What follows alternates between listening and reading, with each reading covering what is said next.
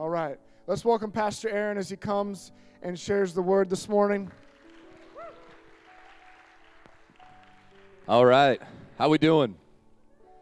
Good. We um, we were in Texas last week and uh, missed being with you guys and um, the great country of Texas. And uh, we we um, we missed being in Northwest weather. We were throwing a football outside with shorts on, looking through a window, seeing a Christmas tree. It did not feel appropriate, uh, so it felt good to come home, get sweatshirts on, uh, long jackets, and um, but we did what all uh, Texas is known for. We went to Waco to see Magnolia. Hallelujah. Uh, I did not go because my wife dragged me. I went because I wanted to go, uh, because I love Chip and I want to be like Chip and Joanna Gaines. And uh, so I felt like I got a little of them when I went. I took some of their anointing, took some of their home improvement ability. So beware. Uh, I might be buying a chainsaw. I might be buying a table saw. Uh, but if I do, just be praying for me. Um, let's hope that some of that spilled off onto me. Onto me. So uh, grab your Bibles, turn them to Luke chapter 10. Luke chapter 10 this morning. I'm going to speak to you uh, on the title of Whose Responsibility Is It? Turn to your neighbor, turn to your neighbor and ask them, Is it your responsibility? And let's try this again. Turn to your neighbor. If you don't have a neighbor, find one and say, Whose responsibility is it? Is it mine or is it yours?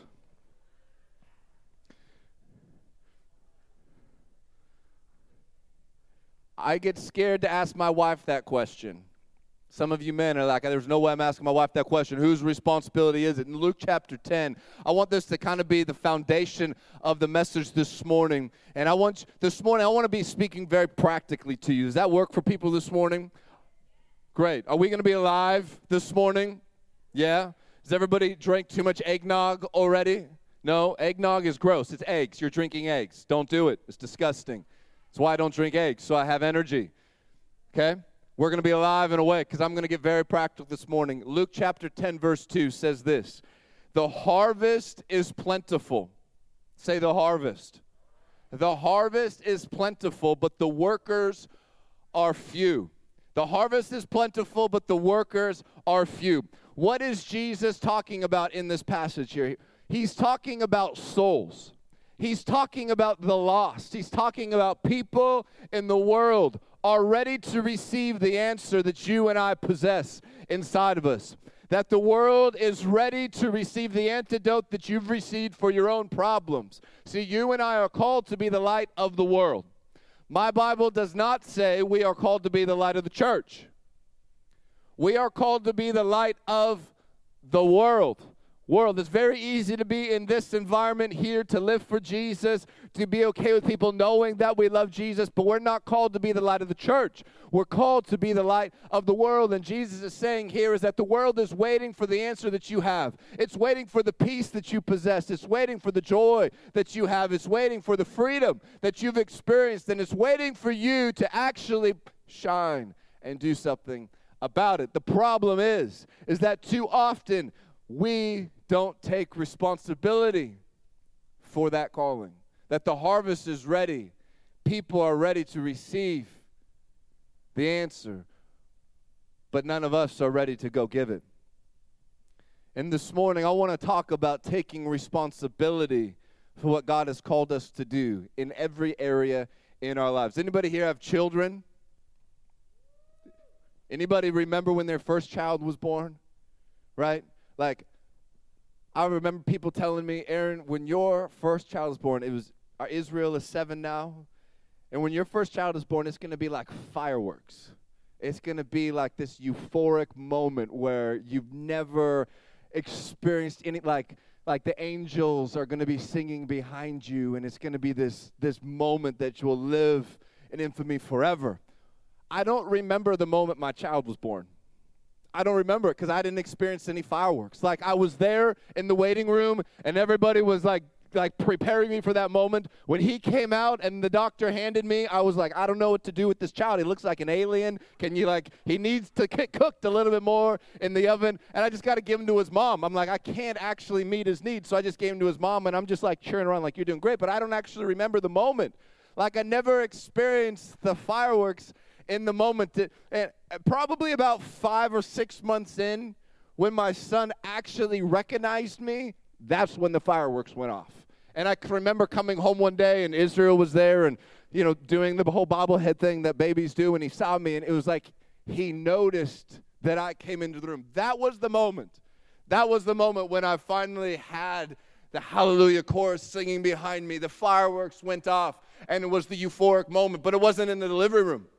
And so when we brought Israel home from the hospital, we brought him home, we had the little bassinet next to the bed, right? Everybody know what a bassinet is? Right? It's the thing that you hit when you get out of bed because you forgot to move it. It's that thing.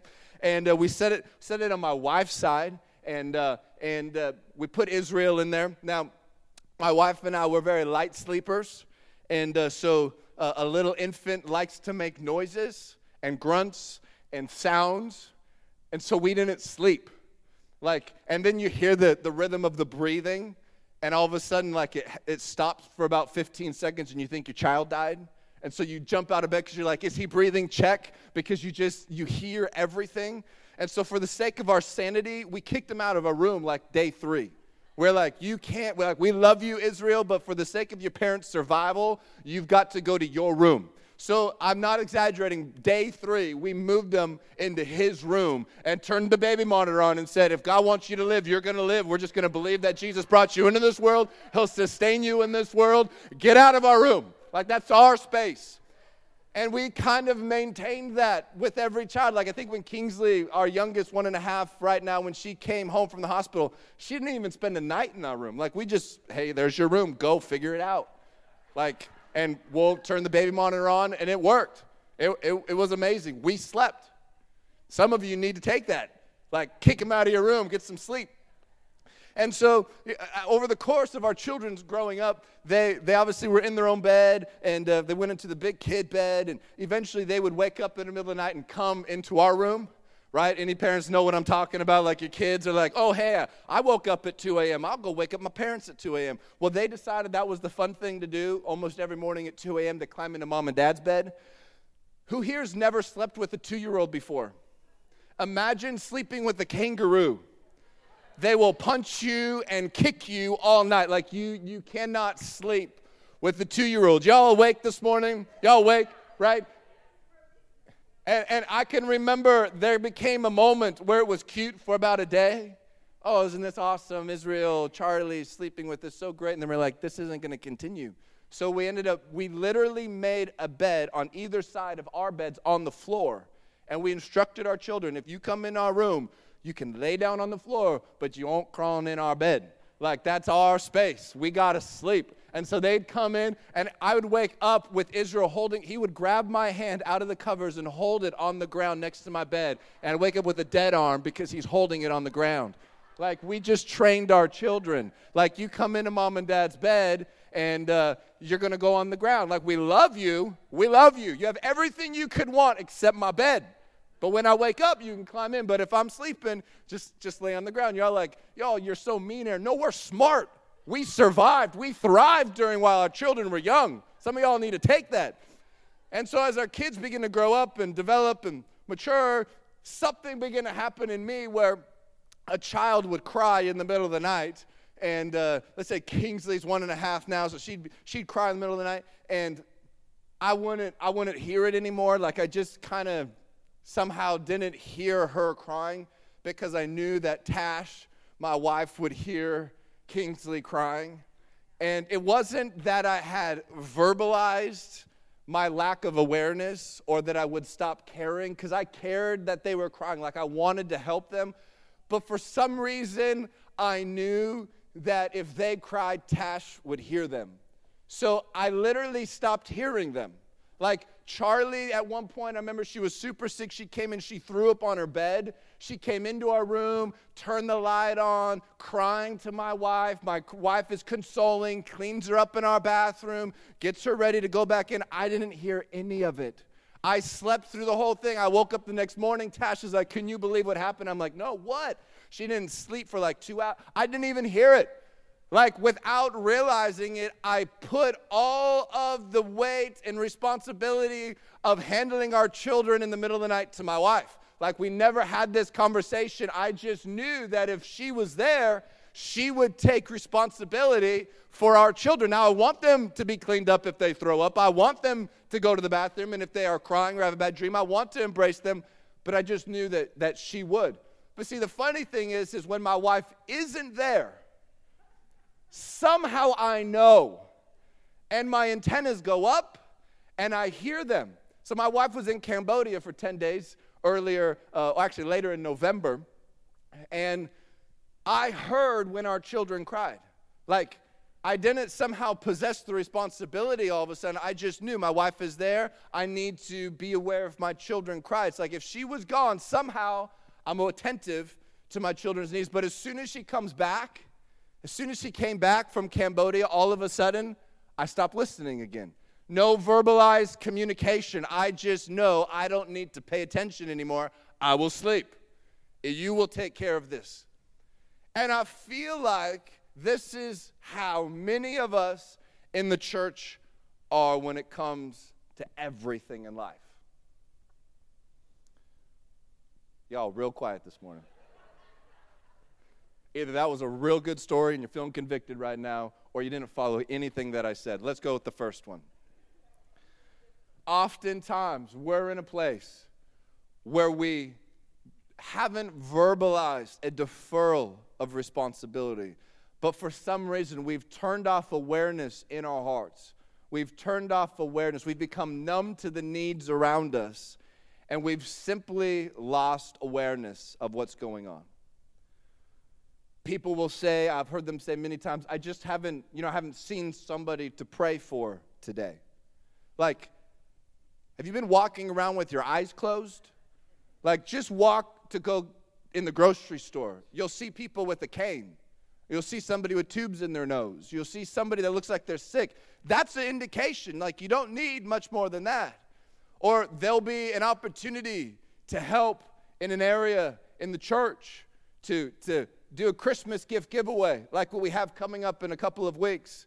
And it's like pulling teeth to get people to volunteer. Like you get to be Santa Claus for a few hours. I don't know what more you could enjoy than being Santa Claus for a few hours and not have to put on a jumpsuit.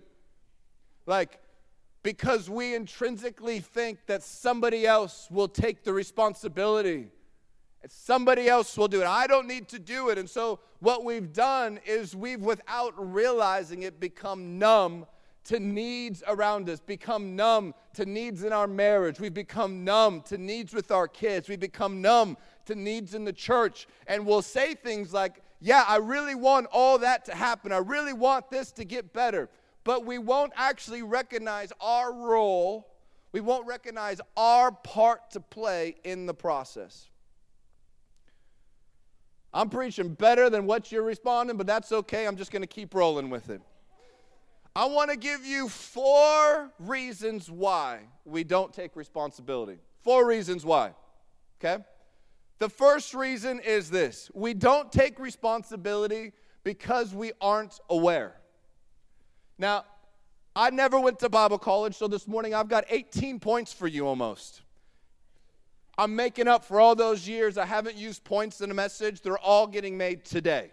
So if you don't normally take notes, get out your phone, get out a pen and pad, because today I believe that you're going to receive some practical lessons in the Word of God of how to take responsibility in your life. And I want you to leave to be able to review so when God brings it back to your attention, you can look back at your notes and you can say, Here are ways I can improve in taking responsibility in my life. So grab out something to take notes with. Number one, why we don't take responsibility is because we aren't aware. Ignorance is bliss, my friend. So nice. Ignorance is amazing. You want to know who ignorance benefits? Nobody. Nobody actually benefits from your ignorance. Nobody actually benefits from you sticking your head in the sand. And trust me, you get sand in your mouth, it doesn't taste good either. No one benefits, not even you, from ignorance. And oftentimes we play the game where we just choose to not be aware, but too often, by us not taking responsibility, it produces irritation in our spouse. It produces irritation in our children. How many times have our kids been facing something we've been too busy to notice? We've been ignorant because we chose to not pay attention to what was happening in their life. How many times have we been in a place in our workplace and we become ignorant of a, pla- of a way that we could excel or do better and we don't even notice it? Somebody has to bring it to our attention because we're choosing to be ignorant. Ignorance helps no one. And so when people say, I'm just ignorance of our political system, I'm like, bro, that is about the dumbest thing you could say. People are like, I'm just ignorant of what's going on in our school systems. Are you kidding me? There's value there. So, number two, why we don't take responsibility is because we don't value something. We don't value it because it's not a priority. I want my car to last as long as I possibly can. Anybody else? Great, three of you. Okay, the rest of you, your cars will tow them after church. I want my car to last as long as I possibly can. However, if I don't change my oil, and maintain my car, it won't last. And so I may say I value my car, but you will look at me and say, because you aren't taking responsibility with your car and maintaining it, it is evidence that you don't value your car. Let's look at your marriage for a moment.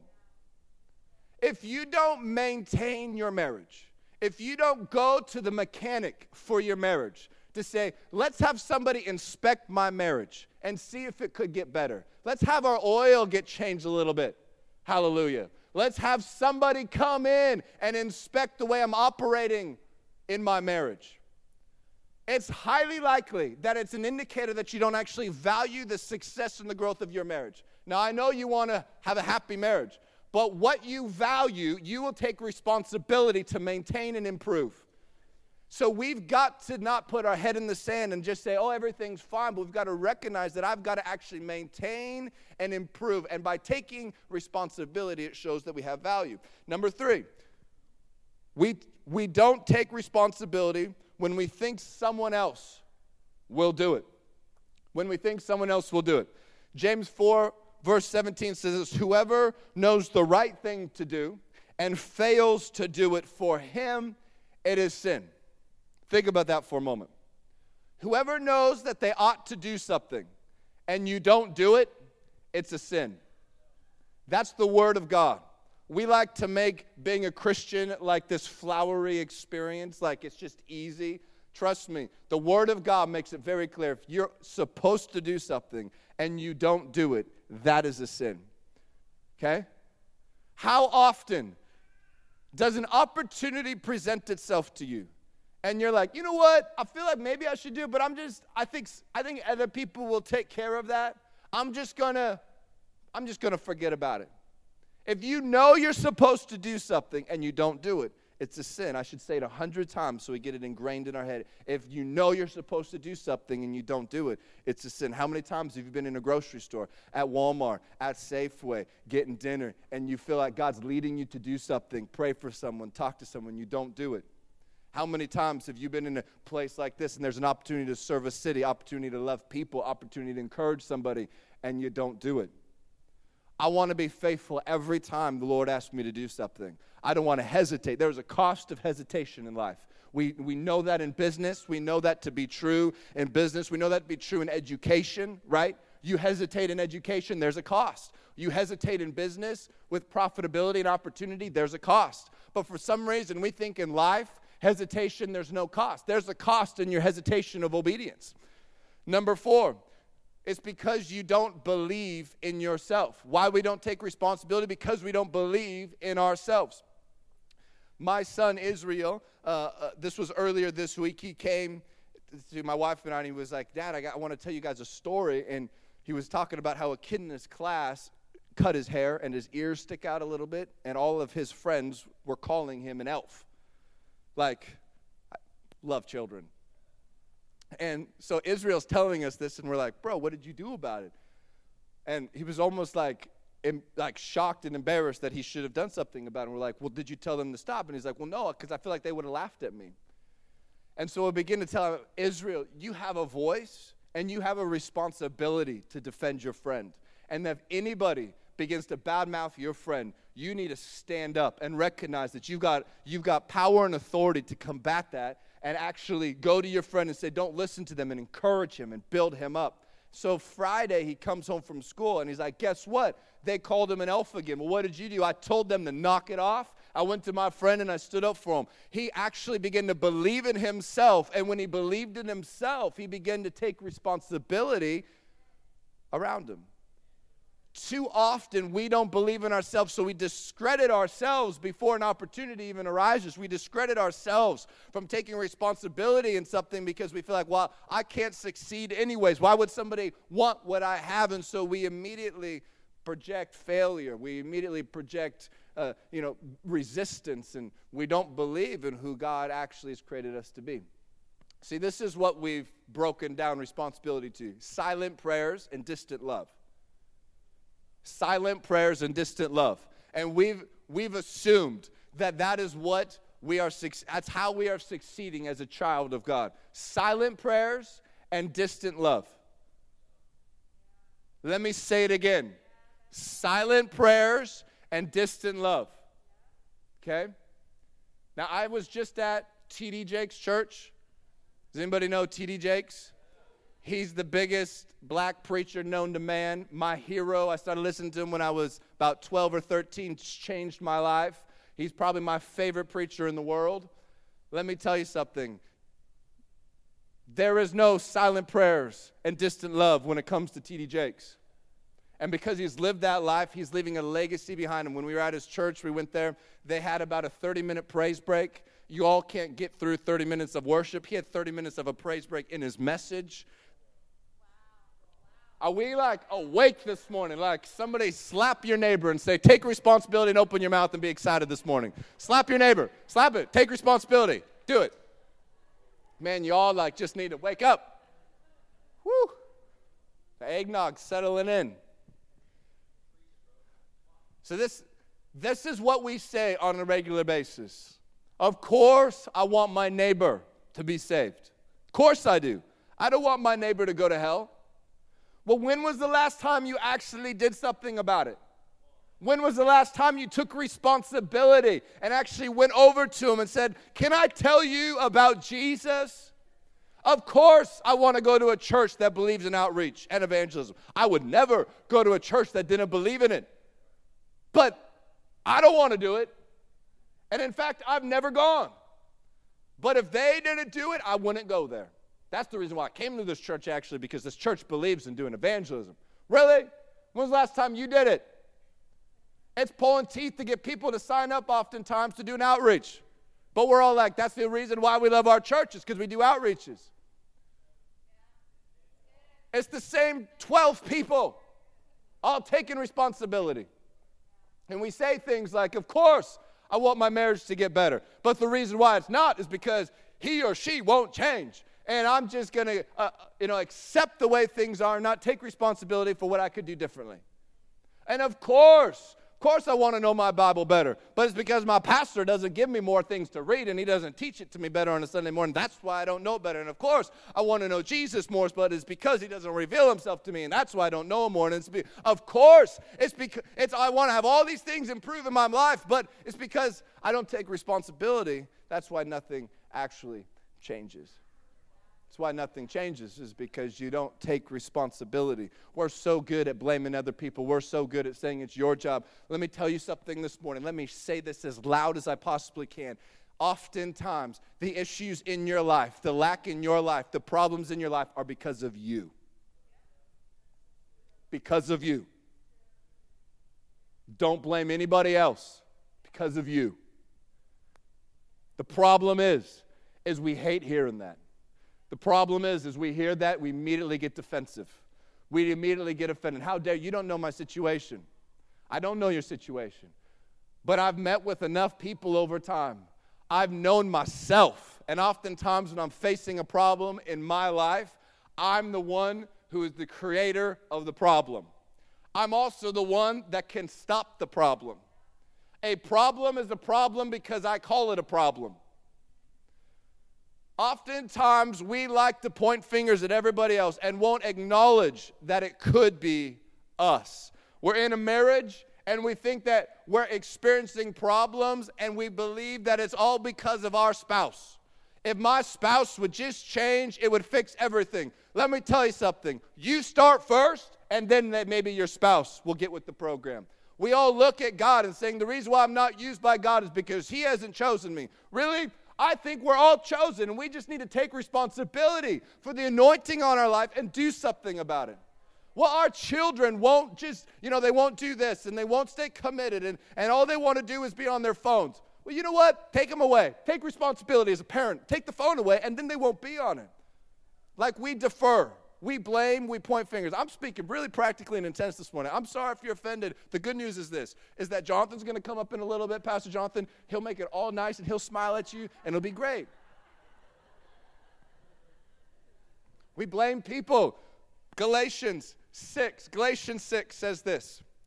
Each of you take responsibility. Man, it's in the Bible. It's awesome. Take responsibility for doing the creative best you can do with your life. I love that it says creative best. You don't want to know why? Because you got a brain. Well, I just, I don't know what to do. I just don't know how to improve this. I'm just at a loss. No, God gave you a brain. He gave you a mind to be creative on how to take responsibility and solve whatever, whatever problem is in front of you. He has given it to you. The answers are inside of you. Why? Because the Holy Spirit dwells in you. Don't be misled. No one makes a fool of God. What a person plants, he will harvest. The person who plants selfishness, ignoring the needs of others, let me say this again. The person who plants selfishness, ignoring the needs of others, ignoring God, you're ignoring the needs of others, you're ignoring God. Harvests a crop of weeds. All he'll have to show for his life is weeds. You want to know why your life looks like weeds? It might be because that's what you've been planting. I love you. I do. I love you. I'm just reading the Bible. I'm not trying to be mean or harsh this morning. But the one who plants in response to God, letting God's Spirit do the growth work in him, harvests a crop, eternal life. See, so often, we think that we're only the harvesters in our life. I'm just receiving whatever God's doing in my life. I'm just, re- I'm just, I'm receiving His His plan and His purpose. And so when it's God's timing, that's when it's going to happen. What have we done? We've completely negated all responsibility on ourselves. Now, in truth, the tr- what you're saying is true. In God's timing, it will happen.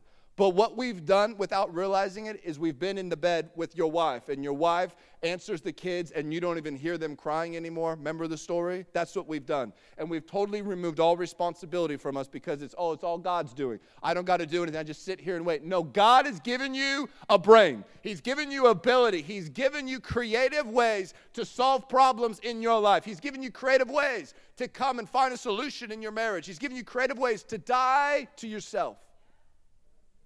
Take responsibility. Responsibility is yours. It's not no one else is around you, it's yours. I want to talk about a few areas that we need to take responsibility in. Y'all, anybody learning something this morning? Good. Number one, take responsibility in your family. Develop as a parent, develop in your marriage, right? We talked about this already briefly. See, from the beginning of time, right, this has been this has been an issue. It wasn't me, Lord it was my wife, right? We are the best at blaming others in our marriage. We're like pros. There was a study that was done with a bunch of business people, and they asked all these people who thinks they're in the top 5% in their industry. Who thinks they're in the top 5%? 50% of people thought they were in the top 5%. Now, mathematically speaking, that doesn't work But see, the problem is, is we've got so many people who think they're the best, they don't think they need to improve. And what they found out was the actual 5% who were in the top never thought they were the top 5%. Because they created a lifestyle of humility and recognizing they always had room for improvement. You want to know how you will be your best? Is you always stay humble and understand you've never made it. You're never as good as you think you are. You aren't. You're not as, a, you're not as good of a spouse as you think you are. You're not as good as a father or a mother as you think you are. Now, I understand on the flip side, there can be discouragement, there can feel unqualification, but I'm speaking to those in here who don't do anything to improve themselves. I'm speaking to people in here who don't take responsibility. You're not as good as you think you are. Develop and grow, take responsibility. We go through marriage counseling, premarital counseling before marriage. Trust me, I needed it every day for the first three years of my marriage. And then after every child was born, I needed it again. When I went to business school, I got a bachelor's in business. I started a business out of school. As soon as I graduated, I started a business. I learned nothing in four years of college to prepare me for starting a business. I didn't learn it.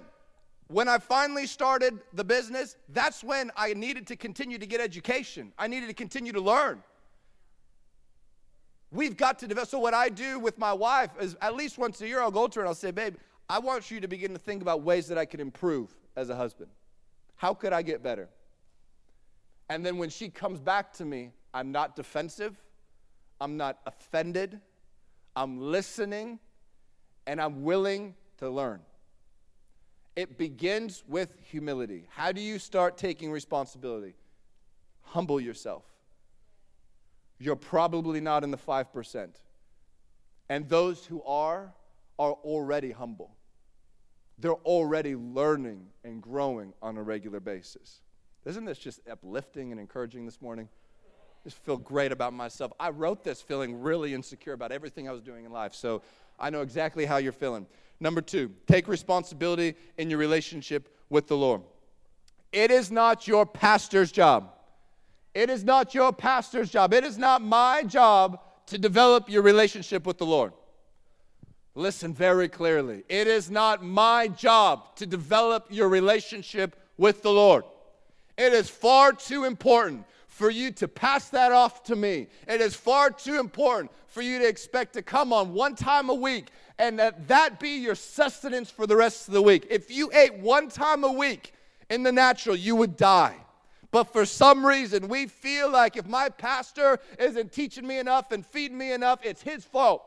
No, take responsibility for your relationship with the Lord. James 4 8, draw near to the Lord, and he will draw near to you. Whose responsibility is it first? Yours.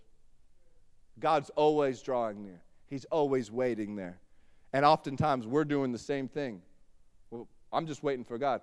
No, you draw near to Him, and He'll draw near to you. Number three, take responsibility in your finances. Deuteronomy 8 18. But remember the Lord, for it is He who gives you the ability to produce wealth. God gives you the ability to produce wealth. Your employer cannot create your value. What we have done in America is we have resigned to the, the thinking that says, I am worth what my employer is willing to pay me. We need to have people. We need to be people that understand that we can create wealth, which means what my employer pays me is simply what he's paying me for my time. But I can find other ways to make money. I can think outside the box. You know, the Bible actually talks about having multiple streams of income in Ecclesiastes? Because the Word of God recognizes, God recognizes that many times people are in a situation where they've got to look outside of simply what an employer will value their time for and produce wealth. We're so good at blaming God and the devil for all of our financial problems, but sometimes it's us. I'm in debt all the time because I need things and I want things. We don't budget. We don't take responsibility for our finances. We don't save. Taking responsibility with your money is one of the biggest issues for a lot of retirees today, right? They didn't save, and all of a sudden they're 60, 65, 70. They got nothing to retire on. So we understand the principle of responsibility very well. Take responsibility when you're young. You save, you invest, you plan, so that when you get time to retire, right? Number four, take responsibility in community. Take responsibility in community. Proverbs 18:1. Whoever isolates himself seeks his own desire. He breaks out against all sound judgment. Isolation will kill you. You want to know how you won't ever grow? You want to know how you won't start taking responsibility? Was when you isolate yourself and you think you got it all figured out.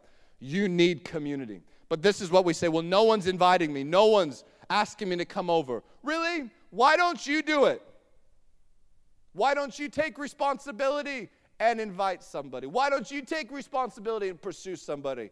Be a community creator. Don't just be a community receiver. Create community. Well, they won't ever respond to me. That's okay. Go find someone else who will. That conversation I have all the time. Well, I keep trying to reach out to somebody. Well, who is it? Well, it's one person. They never call me back. Then call someone else. We all need friends. We all need community. Take responsibility to create yours. Number five, take responsibility for what God has called you to do.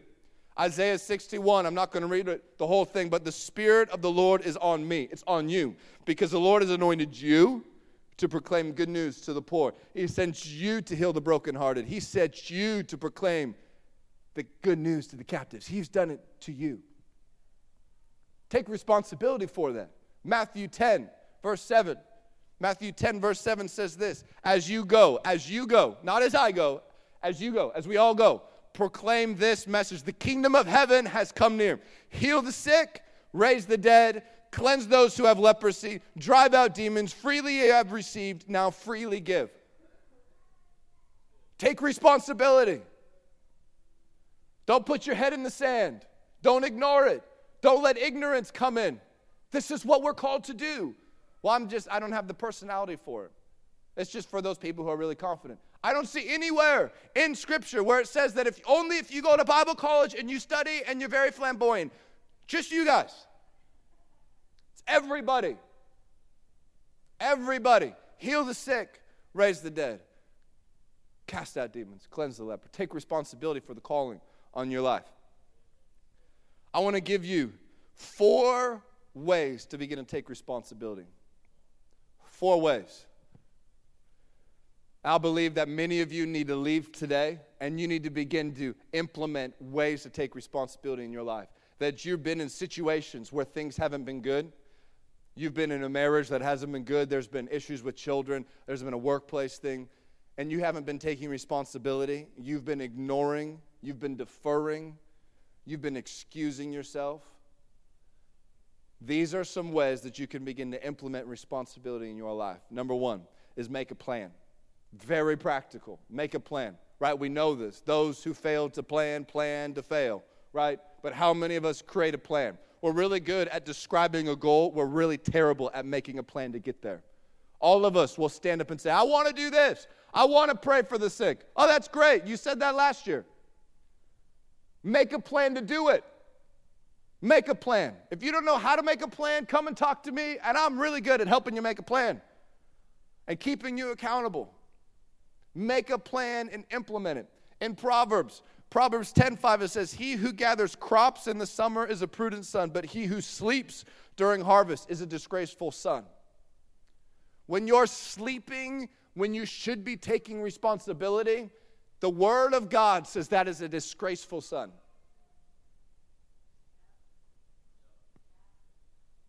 Take responsibility when it's time. Take responsibility by making a plan. So when it's your moment, when God has called you to step up, you're ready. Number two, value what you've been given. Value what you've been given. Luke 16 10. Whoever can be trusted with very little can also be trusted with much. And whoever is dishonest with very little will also be dishonest with much. You guys remember the little boy who had a lunch and fed 10,000 plus people, right? 5,000 men, but then there were the children and the women. You guys remember that story? Right? He had a Jewish happy meal, right? And somehow that became sustenance for thousands and thousands of people. In his hands, that was a lunch. Giving it to the Lord multiplies it. When we see what we possess, it looks like very little. But when we give it to the Lord, all of a sudden he can multiply it. Moses stands before God and says, God, I can't do this. I can't lead the people of Israel. I, I don't I, I stutter. How can you ask me to be mouthpiece? I, I need help. And he says, Look at look at what's in your hand. It's a staff. It's all you need. You don't need training. Just take your staff. See, we've so undervalued the characteristics that we have, the abilities we have, the giftings we have. How many of us, if we're being honest, at times we'd stand up and say, I don't have any giftings to really help anybody. Like we say that. But each one of you here possesses unique attributes to be able to advance the kingdom of God. Each one of you possesses characteristics to improve your marriage. Each one of you possesses the ability to improve your parenting, your relationships, to improve in your workplace. Value what you've been given. Begins with humility first. And in humility, when you come before the Lord, He begins to remind you of what He's given you.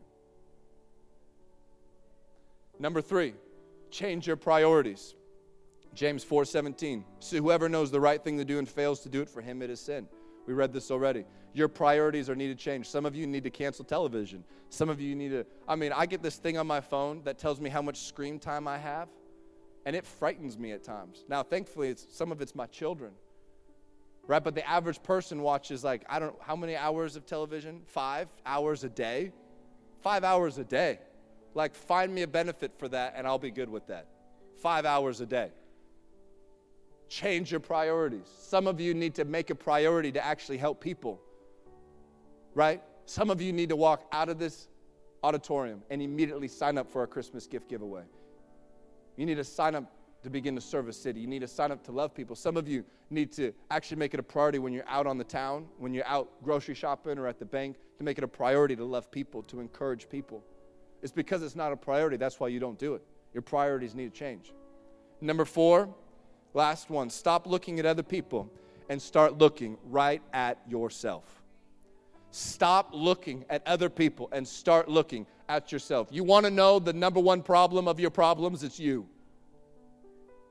Plain and simple.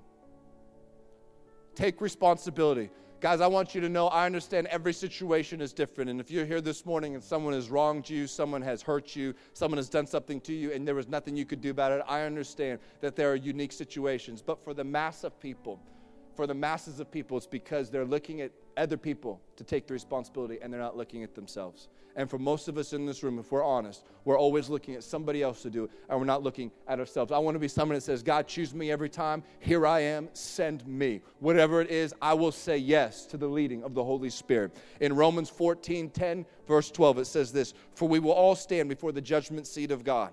So each of us will then give an account of himself to God. Every single one of you, when you die, you will stand before the Lord. The judgment seat, not the celebration seat, the judgment seat. And you will give an account for how you lived your life, how you took responsibility in areas that you were supposed to take responsibility in. How did you do it? Did you ignore it? Did you stick your head in your sand? Did you plead ignorance? Did you take responsibility? Why don't you stand with me? Last verse. Colossians 1 28 through 29. He is the one we proclaim, admonishing and teaching everyone with all wisdom, so that we may present everyone fully mature in Christ. This is why I speak a message like this, because we want everyone, we want all of us to be fully mature in Christ, taking responsibility for every area in our life. To this end, I strenuously contend with all the energy Christ so powerfully works in me. Strenuously contend. You can't be lazy and strenuously contend. You can't be ignorant and strenuously contend. I run with everything I got. I'm not slowing down. I don't got time for that. I got a world that needs hope. I got a wife that needs love. I got children that need parenting. I've got relationships that need to be fulfilled. I've got, I've got obligations in life. I've got a calling on my life, and it's time I take responsibility for it and stop deferring it to others around me. And you may say, well, Aaron, that sounds really hard. Like, God wants me to do, you know, put a lot of focus on my job. He wants me to put a lot of focus on my hobbies. In my Bible, Matthew 6.33 says this, seek first. There is no debate. There's no balance in Scripture when it comes to priorities. There's one priority. Seek first the kingdom of God, and then He'll add all of these things to you. Well, what about my job? Seek first, and then He'll add it to you. What about my family? Seek first, and then He'll add it to you. Seek first. Take responsibility for what you've been given. This morning, if you're here and you feel like, man, God's been speaking to you about areas in your life that you need to become responsible for, that you need to actually stick your head out of the sand, lift it up and say, okay, I'm on mission. I just want you to do this. I just want you to raise your hands for a moment and I want to pray for you. If you're here today and you're saying, I need to actually wake up, not be lazy in these areas, and I need to get on mission, to get on point. I just want to pray for you. And I believe that the Lord, as I'm praying, He's going to begin to quicken ideas. He's going to begin to give you strategies. He's going to begin to open up concepts. He's going to begin to encourage you and strengthen you. He's going to begin to reveal areas in your life that you've ignored and forgotten.